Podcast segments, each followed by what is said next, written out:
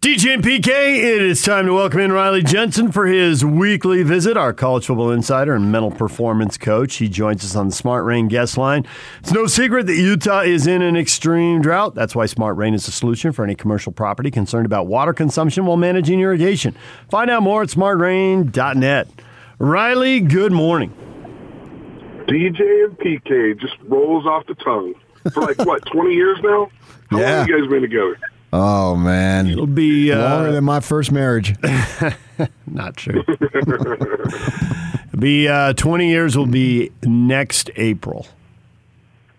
Next April. Twenty years. Wow. What are we Where do doing? they go? Where are we going, guys? Where are we going? Where are we celebrating? Cabo, live from Cabo, That's a great idea. Central Time Zone. So we'll get to sleep in an hour longer. Okay, good. Because I was about to say, wait, what about Maui? You've been talking it up, and I haven't been to Maui yet. Yeah, but that's Yeah, you, don't want to get do a way- morning yeah, show from yeah, Maui. Yeah, yeah, you're way out. Three You're- o'clock in the morning. Hello. yeah, it wouldn't ruin your beach time though, so you got that going for you. All right, Riley, as we get on the countdown here, a couple weeks out from the start of college football, the doldrums. We've learned as much as we're likely to learn. The coaches don't want to tell us much more because they got to keep secrets from uh, whoever's prepping to play them week one, whether it's Weber State or Arizona or whatever. So I'm curious, what do you want to know? And what can't you know until the season starts? As an as an ex player who's connected to some of these staffs and might know a little something the average person doesn't, what do you want to know? Well, there's there's a couple of things about this time of the year that that that are fun and then also just really hard to figure out. Number number one, like I cannot stand when I start seeing stats from scrimmages from like fall scrimmages. like I, it means absolutely nothing, and you know they're all scripted and they're put into a different scenario. And I I just I hate it when I see some of those stats. But the thing that I think would be super interesting to know right now is when they're going full speed, who has changed their physicality? Who's changed their ability to like, you know, to fill a gap and, and really wreak havoc in a gap? Or is there a nose guard or nose tackle from one of these teams that's just unbelievably dominant right now and he's putting centers like right on their butt like two yards into the backfield because those are the type of statistics that don't show up in in any sort of stat line all year, but you can see it in a game. You can see how disruptive it is when a defensive lineman is dominant and and just knocks guys back two, three yards. And running backs have to make a you know they have to change their direction early in their run, and then all of a sudden they're running for their lives and they're getting minus one yards or they're getting one yard. So I'm excited to see who that is. I think on the offensive side of the ball, I think the hardest thing for me right now when you're trying to figure out like what a quarterback can do i think for years and years the, reason why a running quarterback was so hard to to just kind of see what he can do is because so many times in practice you're not live on a quarterback. And so it's kind of like well it seems like he would have made a good run there but i don't know if he would have got out of that tackle. I don't know if he would have been able to make that run. And then if he's not as good a passer as the guy that's competing with him, oftentimes in the past, the guy that was the better passer always got selected because you just can't really tell on whether this guy can run the ball or not. Now, we have a couple of guys out there that who who have game film, so you know some of it, but we don't know. For example, for example, has Romney increased his speed and athleticism? Right. We don't know what some of these quarterbacks at the University of Utah and at Utah State with Logan Bonner. We we have some game film from him, and we have some game film um, from the different quarterbacks, but you want to see are they quicker, are they faster, can they make plays with their feet, and can they throw the ball? And so that's what I'm excited to see, and that's what I'm excited to see. You know, does the athleticism of Logan Bonner at Arkansas State actually translate to the Mountain West Conference? Is he going to be able to do some of the same things? Right?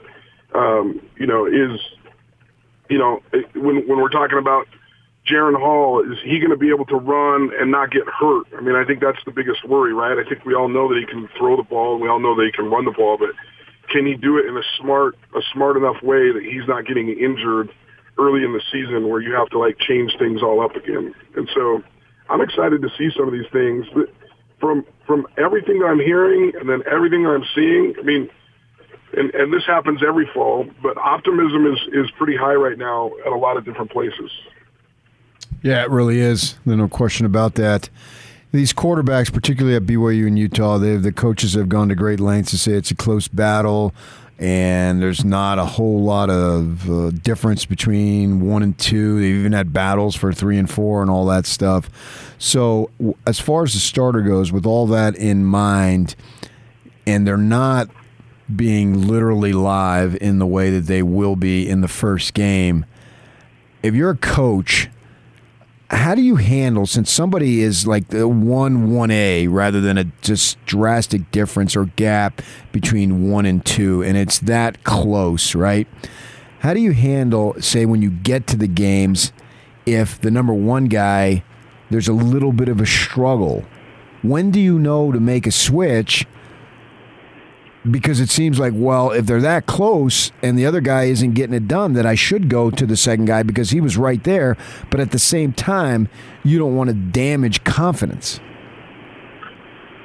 Yeah, so I, I'm not trying to bail on the question. I'll explain my answer, but the, but the answer is it depends, right? So you, if you've got two guys that you feel are very good, and you know, you know, with Brewer and Rising at the at, at the University of Utah, I think people are feeling like you've got two good quarterbacks. With with Jaren Hall and with Romney at BYU, you're feeling like you have for sure two good quarterbacks, right?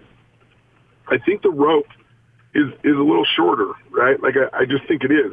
Now, what that means to each coordinator what that means to each head coach is is a little bit different. But I, but I will say this: the, the coaches that have been around for a while, and and Kalani's been around for a long time. Um, Coach Kyle's been around for a long time, and then obviously their offensive coordinators with with Roderick and Ludwig have been around a long time. They they understand at this point that the quarterback is a little bit of a rhythm position, and um, you know you want you want your starting quarterback to be like like a starter in Major League Baseball, right? Like you want to be able to work through a couple of things before you, before you start messing around with his head and and pulling him out of the game and let him get into a rhythm because when they're in a rhythm, they're really, really, really good. Now, you know, you can work through some things if if you win games. If you lose games, that also is is another factor, right? Like if your quarterback is struggling but you're winning and you still feel like he can be the guy, then you you can get away with some things. But if you're losing and you start the season 0 for 3 and your quarterback hasn't been able to work through it, that might be the time that that, that you figure out how to pull the trigger and, and move to the next quarterback. But you, the rope is shorter when you have two quarterbacks, but it's longer than we would normally think. Okay, so it's weird you say that because as soon as you said 0 and 3, I thought BYU and Utah's hopes are so high. And the quarterback competition has been pumped up so much, presumably the backup is good. So there's no way they'll get that deep. Yeah, I mean, maybe maybe you're right, but I think it's going to be longer than what you like. Like it would for sure be zero and two before a change, Hmm. in my in my opinion. Like I I don't I can't even imagine that it wouldn't be at least two games. Like I just can't imagine a scenario as a as a coordinator, someone who's been a coordinator before. I can't imagine like going all the way through spring, all the way through fall camp, all the way through the summer seeing all kinds of information and making such a bad choice that you need to make the change like after the first game. Like you just totally like blew it. Um, the, the only thing that I can see is if like you really didn't know. But if you really don't know, usually that means that both quarterbacks aren't performing high enough.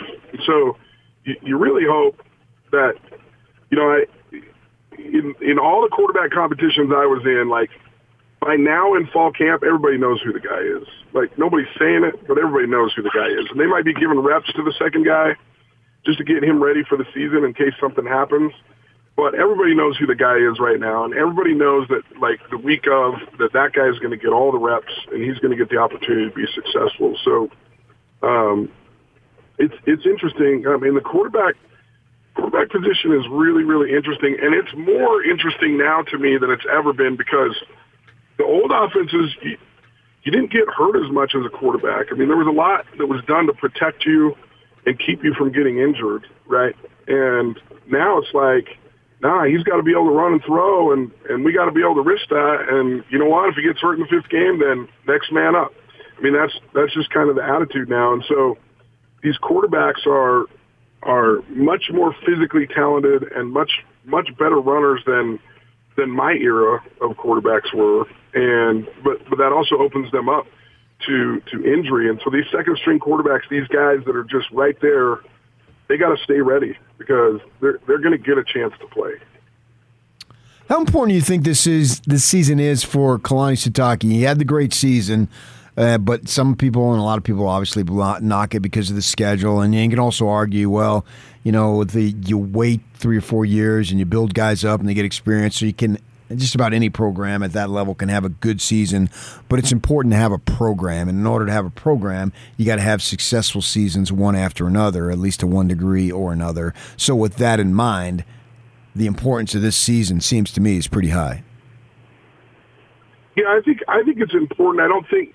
I mean, certainly don't think he has to go eleven and one next year. Uh, no. I mean, I, I I think there's going to be some pressure to play well in the big games or in the games that that they feel like are a 50-50, uh, you know, to quote our friend Dilemma, right? Like 50-50 games. They got to play well.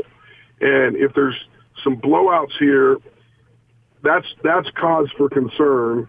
If there's a blowout, um, it's it, I always expect BYU to win a few of these big games because if if if you look at the history of BYU, even in years that you didn't think they were going to win, they go on the road, they beat Wisconsin, right? A couple of years ago, they had the big throw at the end. They beat Tennessee. Maybe you didn't think that they were going to win those games, and and they come up with some wins. The problem is is do they do they play well in the other big games? And you, typically they'll play pretty well because they'll get up. But then they have to do what they're supposed to do in the games that they're supposed to win because you know, two years ago, or uh, mm-hmm. I'm confused with COVID. It might have been three years ago when you go to Toledo in South Florida and, and you lay some eggs, man. It, it's not happiness, right? And even though you had a decent preseason, like those games were hurtful. And um, I think you've just got to be competitive in all these games. And then in the games that you think you're supposed to win, you got to go out and do what you're supposed to do. And if if they do that, I mean, it could be a really, really good season. Maybe not, maybe not as highly ranked and highly touted as last year, but you can feel really, really good about the momentum of the program if they put together a I don't know, an eight, if they put together an eight and four season, I mean, I think that's really positive momentum, right? So we're not hearing much, uh, as much positivity or nearly as much positivity out of Utah State as we are at BYU and Utah. What kind of hopes you got for your alma mater?